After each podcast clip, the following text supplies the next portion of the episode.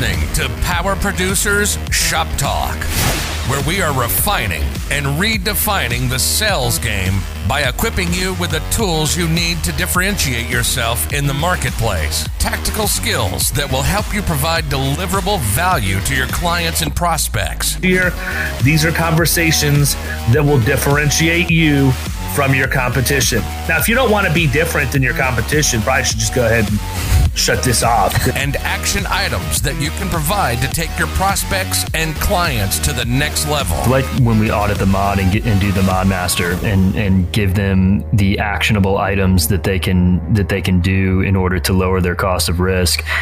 This is Power Producers Shop Talk, production redefined. Reasonable and what wasn't. And, and I think that, you know, that's that's spot on. And, you know, these people that we're talking with don't necessarily understand what their exposures are and what they can even do about them, um, you know, when they're uncovered. So I, I do like that what we're able to provide is something tangible, action items that they can do. Are you ready to feel the power? All right, everybody, it is the Power Producers Podcast, refining and redefining the sales game, episode number three of the old Shop Talk here, where we're giving you practical information that you can take out and use literally the second after you quit listening. Mister Hauk, Yo, what's up, sir? What's happening? Another day. Yep. Another another dollar. Today, I want right. to talk about doubt, man. I think that we, you know, talking about going in and how we can create doubt when we're meeting with somebody, or even if you're just on a first appointment with a gatekeeper, to create enough doubt or buzz to get past the objection and get these people to start thinking the way you want them to think. Sound good? Sounds good.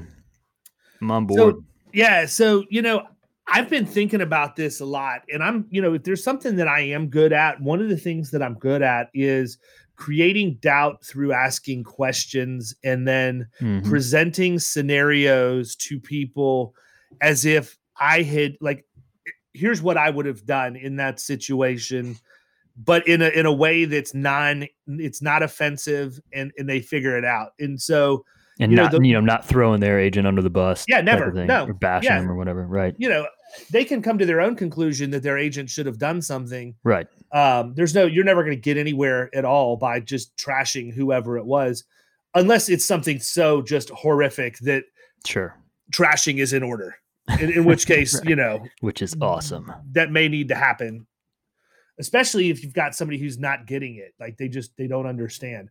Well, my yeah. policy is only only five hundred bucks. Well, yeah, that's because you right. have fifty-seven exclusions on there, including if the sun is out, we will not provide coverage. Like, how did Hopefully you even we're find not this? Talking to those five hundred dollars policy people yeah, anyways, but no, it doesn't work there anyhow. I I, I that, feel like I would, a lot of the stuff that we have in our solicitation calendar is based off of driving a wedge and and creating that doubt. Like basically everything that's in there. Yeah. That's what it's for. Right. I mean, the, the whole thing, right? So, I mean, you know, one of the things, one of my go-tos has to do with the, the mod. I mean, mm-hmm. obviously, if we can go in, anytime you go into an appointment, if you can be equipped going into that appointment with information that's ultimately going to help you win, you want to do that. And you get, tend to go in with more confidence than otherwise. So that's one of the reasons why I think that we, you know, if we, if we're getting to the point where we're going to do drops, we should go ahead and pull mods on on these accounts that we think it makes sense to pull mm-hmm. the mods on before we ever go in, because that's an easy way. When you say, oh, you know, just out of curiosity, I wanted to touch base and let you know, if if you didn't already, that you're going to be paying sixty-six percent more than the average company in your peer group for your workers' comp this year. They probably don't know that. They might know right. that the mod's a one point six six, but they never sure. don't connect. Know what it means. Yeah. Yeah. They don't, they don't connect those dots. And so the typical M O for me, and it falls in line with, you know, the solicitation calendar that we use, but you know, it's at that five month point when you just say, hey, just out of curiosity, I'm re- I'm touching base with you. Um, I saw that your preliminary experience mod came in, and I just wondered if you've had a chance to validate whether or not that's correct.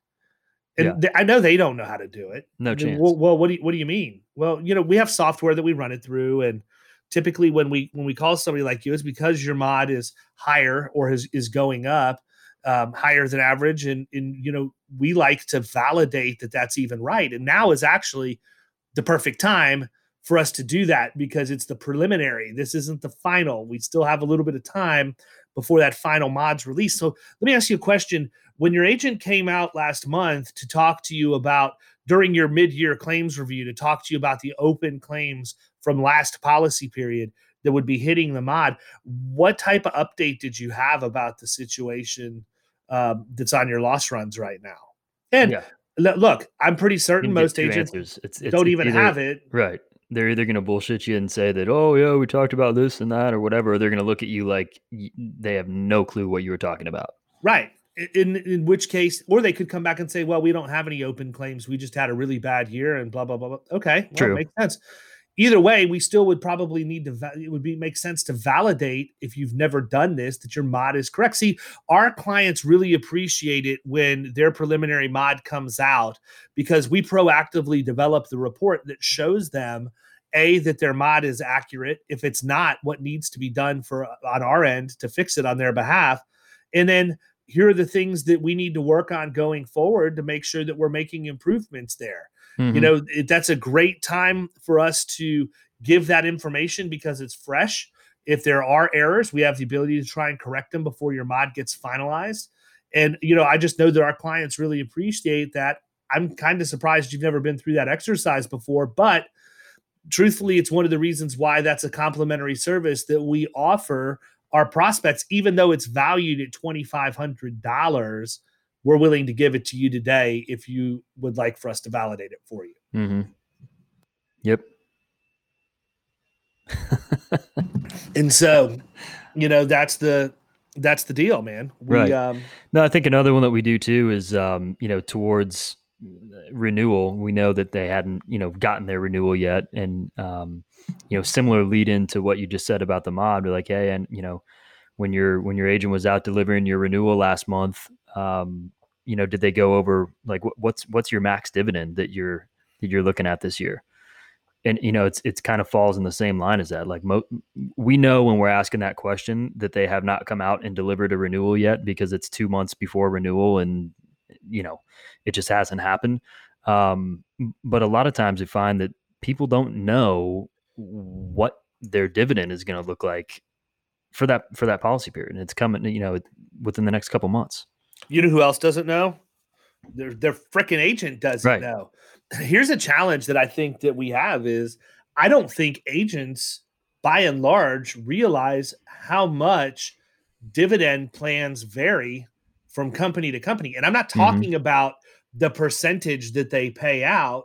I'm talking about how the actual mechanics of that dividend work. Mm-hmm. Like, is there a recapture provision that says if the dividend is paid out and a claim is reopened or grows to a level that would have impacted what the dividend would have been, can the company come back and recapture some of the money that they paid to them? Mm-hmm. You got to make sure you don't have a recapture provision in your dividend.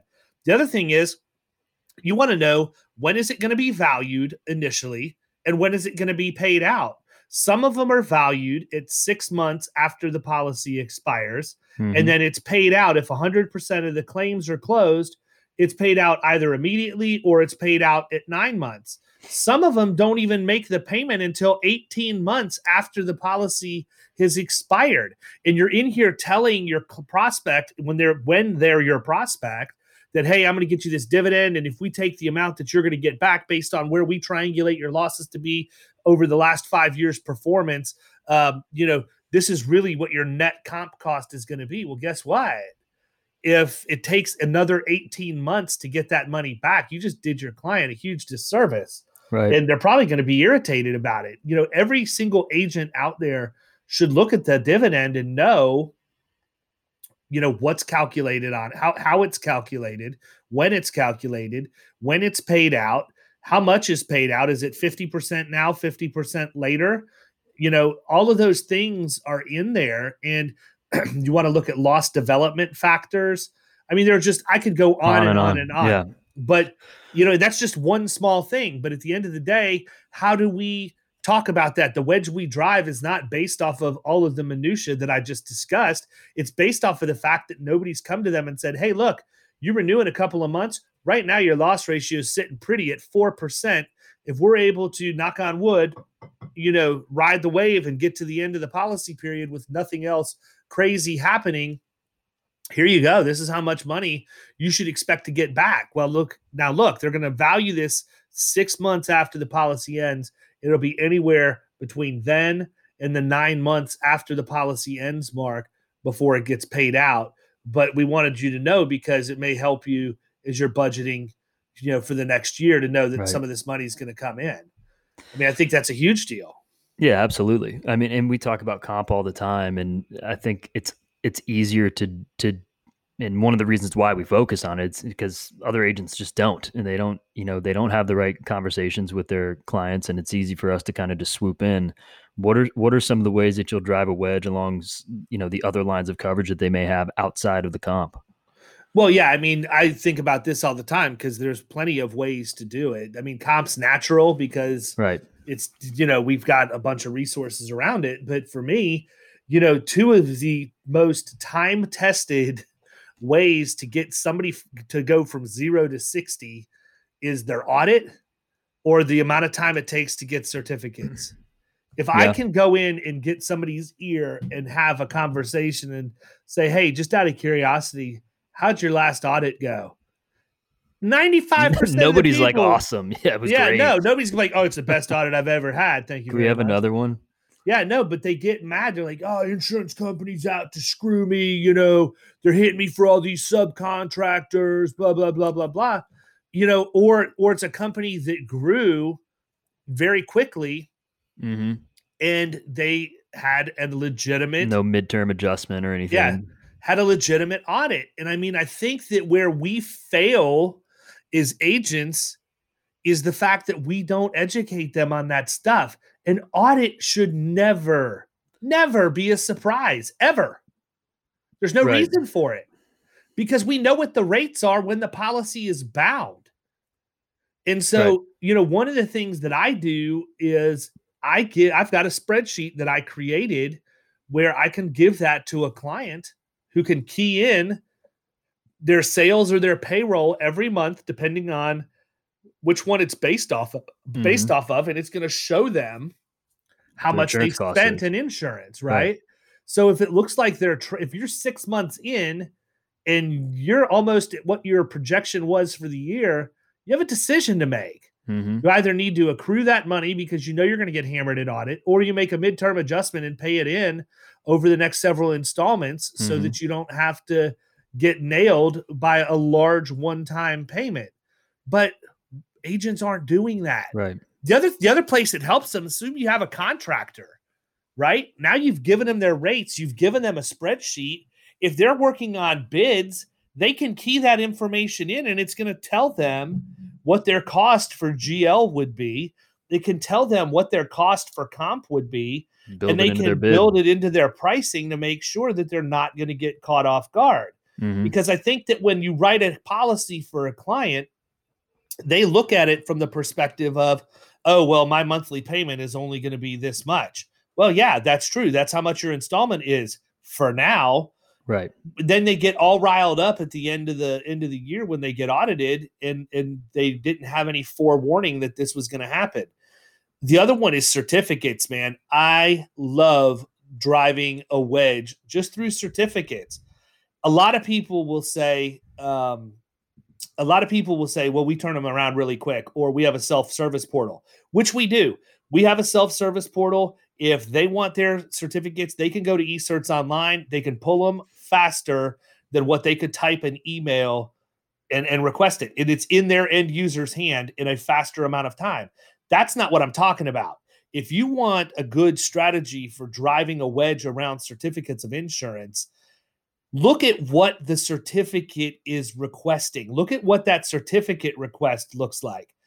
I can tell you that over the course of my career, I have probably picked up two dozen accounts by looking at a certificate that came in, picking up the phone, calling the company who's requesting a certificate for my client and saying, hey, I just wanted to introduce myself. I'm not sure what kind of a relationship you have with the agency who works with you, but in looking at the certificate of insurance that you've requested from my client, it doesn't appear that you're getting good risk management advice to mitigate your risk. Now, we structure the policies for our clients that we're going to give you everything that we would expect you to ask for, but I'd really like to have a conversation with you to talk to you about how much exposure you have by not asking for the right things on these certificates. Yeah, I mean, so that so you're flipping that into a new opportunity there, where you're, you know, it's it's not e- even something where we're having to go back and and fix something for a client. It's opening up a new door for something that we otherwise would not have come you across. Completely fr- you completely flip the script on them,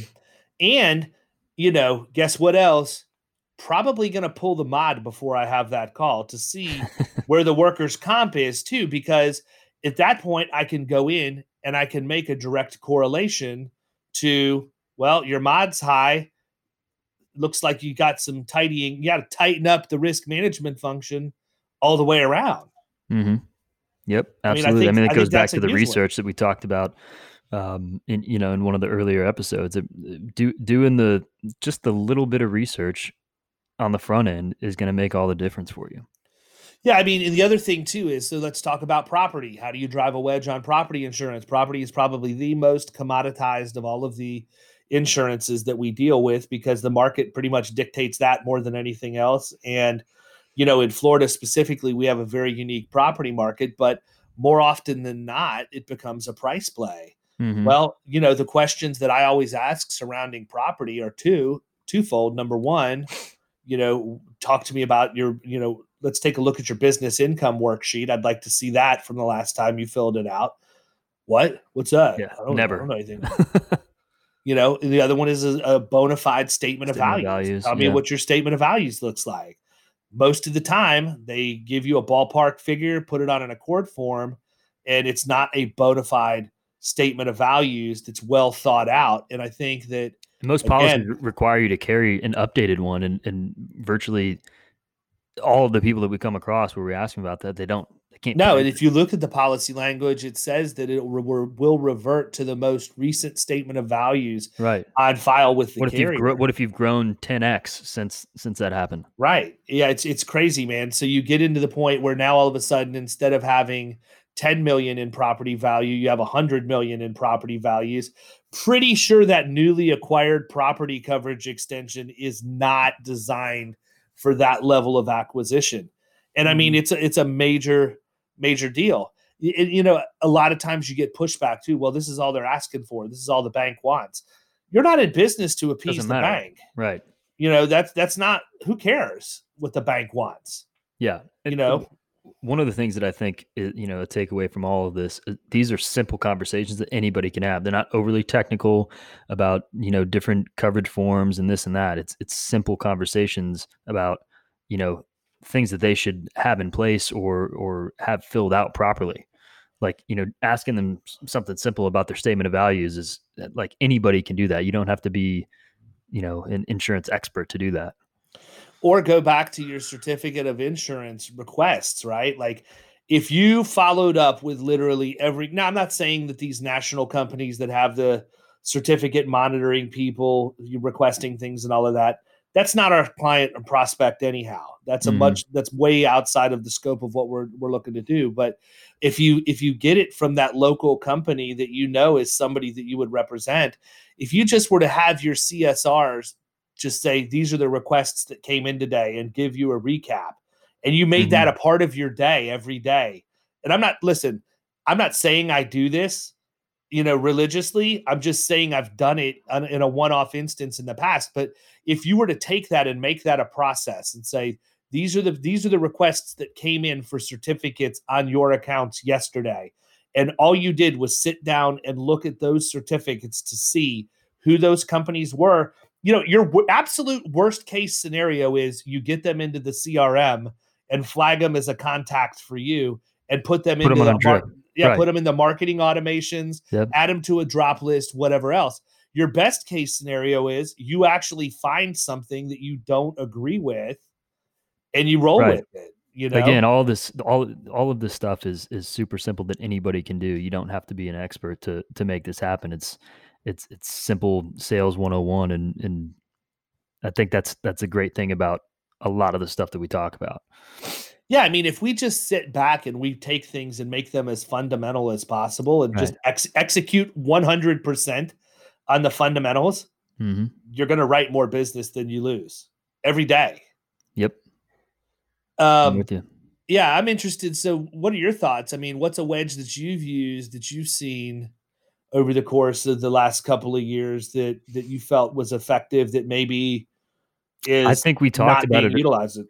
Yeah. I, I mean, I, I think we talked about the one that I use most often earlier is the mod, and, you know, we were heavy workers comp. So that's where I, I've found a lot of success there um, because the overwhelming majority of people, when I go in and I'm talking about their mod and using some of the examples that you used earlier, is they just, they, no one has discussed it with them. And, and that should create enough doubt for them to, to have a conversation with you at a bare minimum. So I, for me, that's what's been most effective. I don't, I, I don't have a ton of, um, you know, property conversations with, um, no, because know, that's an afterthought. Truthfully, ex- I mean, ex- right? Exactly. We go in, and we we lead with the mod, and we just take everything else when well, we that's, go in. That's exactly what I was going to say. Is you know, but but I I think that it's so it's it, at least in Florida, you know, for our listeners elsewhere, it it's it's easy to to do that with the workers' comp, to lead with that because of you know how the um, how it's set up in Florida with the state mandated rates and and all of that. But um,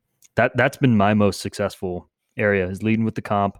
Uh, especially if they've got mod issues and, and just kind of going from there, and the rest of it kind of falls in line. Cause once you, once you're able to prove value on, on that one area, all the rest of the stuff is going to follow. It may not be right away. Maybe next policy period, it, you know, they, you may have to build a little bit more trust with them, but it's, it's going to happen. There's a specific wedge that we drive around the comp, and you have gotten very good at it. If you walk into a first meeting and for whatever reason, they happen to have their loss run sitting there on the table waiting for somebody to look. And I don't mean to put you on the spot. I'm trying to ask the question in a way that yeah. I don't, that I don't give away the answer. Um, but if they just happen to have their loss runs there, you know, they have mod issues. Mm-hmm. They prepared for the meeting. You didn't get the loss runs ahead of time, but you're, it's on the fly. And this is your chance to drive a wedge yeah. by looking at those loss runs. What are you looking for on the loss runs? Because, the, because yeah. you know, you have a solution to a problem you're going to see. Right. I'm looking for low dollar indemnity claims um, because they clearly don't have any type of return to work program.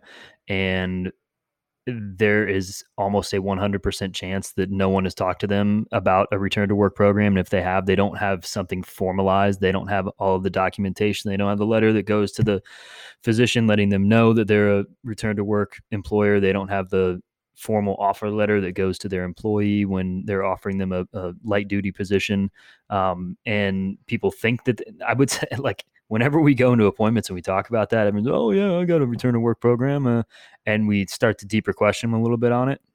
They do not have a return to work program. No, I mean, that's the whole thing, man. That's why I, you know, I, anytime I, I face rejection in a, in a sales appointment or an initial ob- objection to something that I've said, I always go back to Tommy Boy, where he's like, all right, thanks. And we're out of here. You know, it's like, nope, see ya.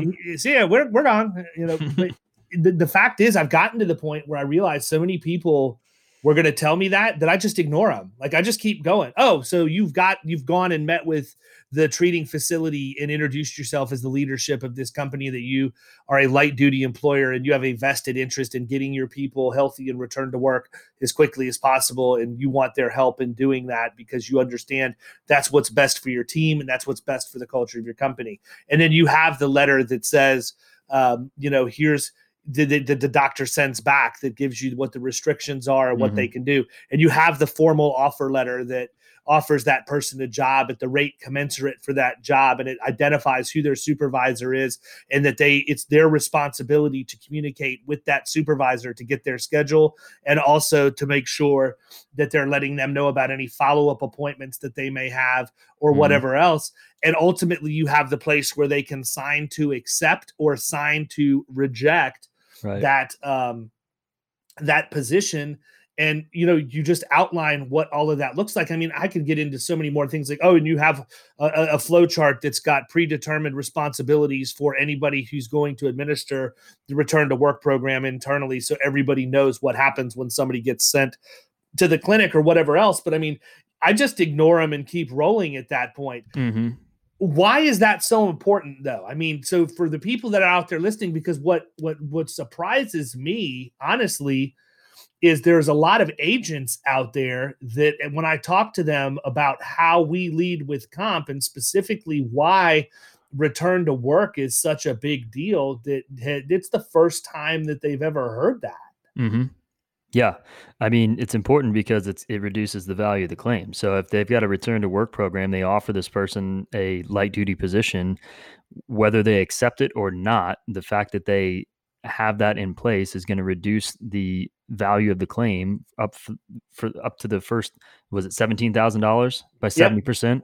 Yep. Mm-hmm. So, I mean, that that's huge in terms of its impact on the mod, because what jacks up the mod is the indemnity. So, um, I, you know, again, like you just said, agents aren't having that conversation or don't know how to have it, um, with their insureds. And it's, it's a simple place to drive a wedge.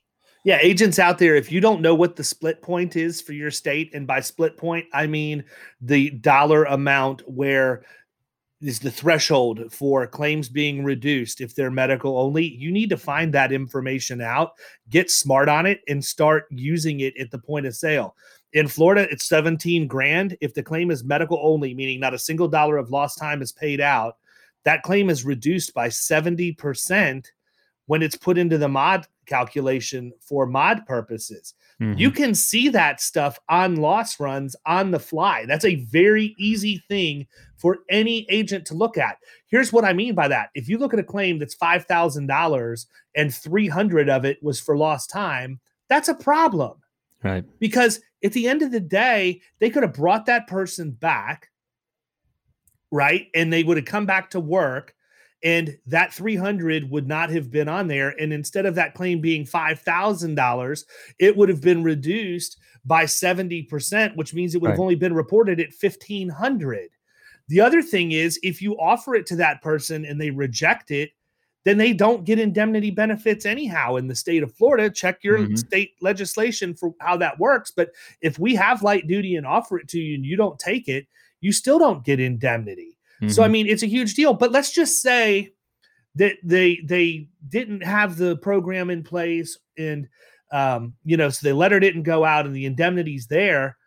Why didn't somebody have a business dis- a business discussion with this person that says, look, you can take that three hundred and just pay it out of payroll, because if you don't, it's going to affect your mod by this right. many points, which when multiplied by your premium turns into this many dollars, which when multiplied by three is the ultimate cost that you're going to pay out of your pocket in the form of increased premiums due to an increased mod. They're, mm-hmm. they're not having that conversation. Or say, hey, let's reach out to the insurance company and have them send us an invoice for that indemnity. Now that that claim has played out and we know that this person's back to work, three hundred bucks, it makes way more sense for us to pay this out of pocket. Of course. Let's get the carrier to send us an invoice. We'll reimburse them for the indemnity payment, and they can take that off of the reporting when it goes out for um, mod calculation. Agents aren't doing that. I mean, that is an easy way for anybody to drive a very big wedge in a conversation. And it goes back mm-hmm. to A, knowing that you're there to solve a problem and not sell a product, and B, pushing through the objection to get them to see your point. Mm-hmm. Most of the time, you're going to hear me say, ask questions and listen. Sometimes you need to make sure that they understand or that they validate every single step of the process, because this is what I know. If I go through that process like I did, if I ignore them and say, oh, so you have this. Yep. You have this. Yep. You have this. Well, just out of curiosity, then why would you think, why would you say that it's not working? Right.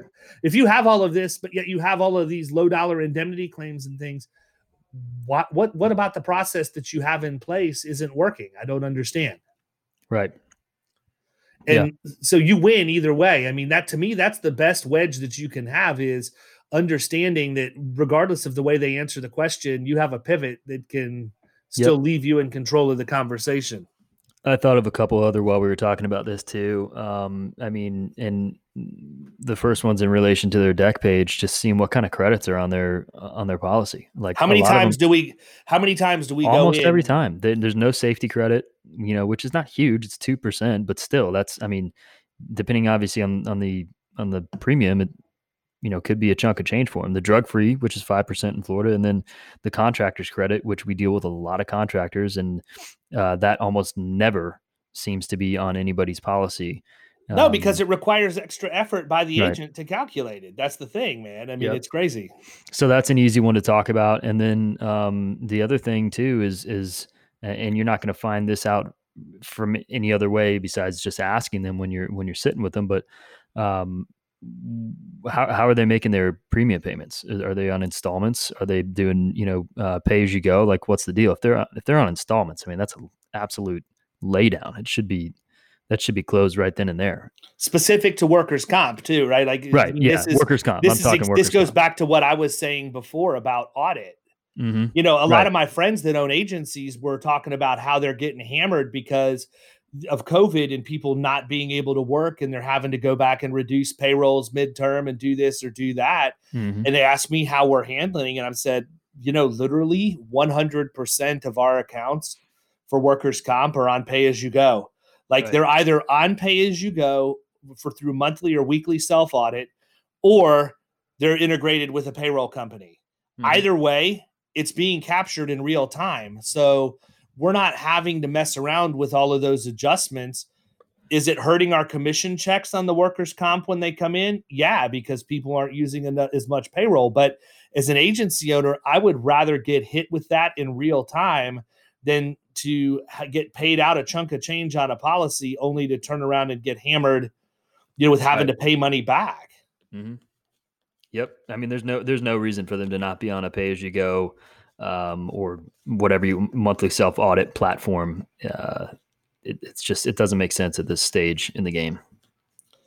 Well, look, man, we're at thirty minutes. We've given them plenty of wedges. If you guys take the information that we have given you in this podcast and you just dissect it, study it, and execute on it, you're going to kill. You just absolutely again. These are simple conversations. They're not. They're not something where you have to be overly technical or have an immense knowledge of of coverages and and, and all of that. Because I, I certainly don't. But I'm able to have these conversations with people and, and and drive these wedges and close deals. Yeah, and the reason you keep it simple is twofold. Number one, it's easy for us to remember. Number two, it's easy to translate to somebody who doesn't exactly. even do insurance for a living. Well, listen, man. I hope you have a good weekend. Good conversation as always, people. If you listen to what we say and you do what we say, you're going to be bringing in more business than you've ever brought in before. I hope you got a lot out of this episode. I think it was a good one, and we'll catch you next time. See ya. Yeah.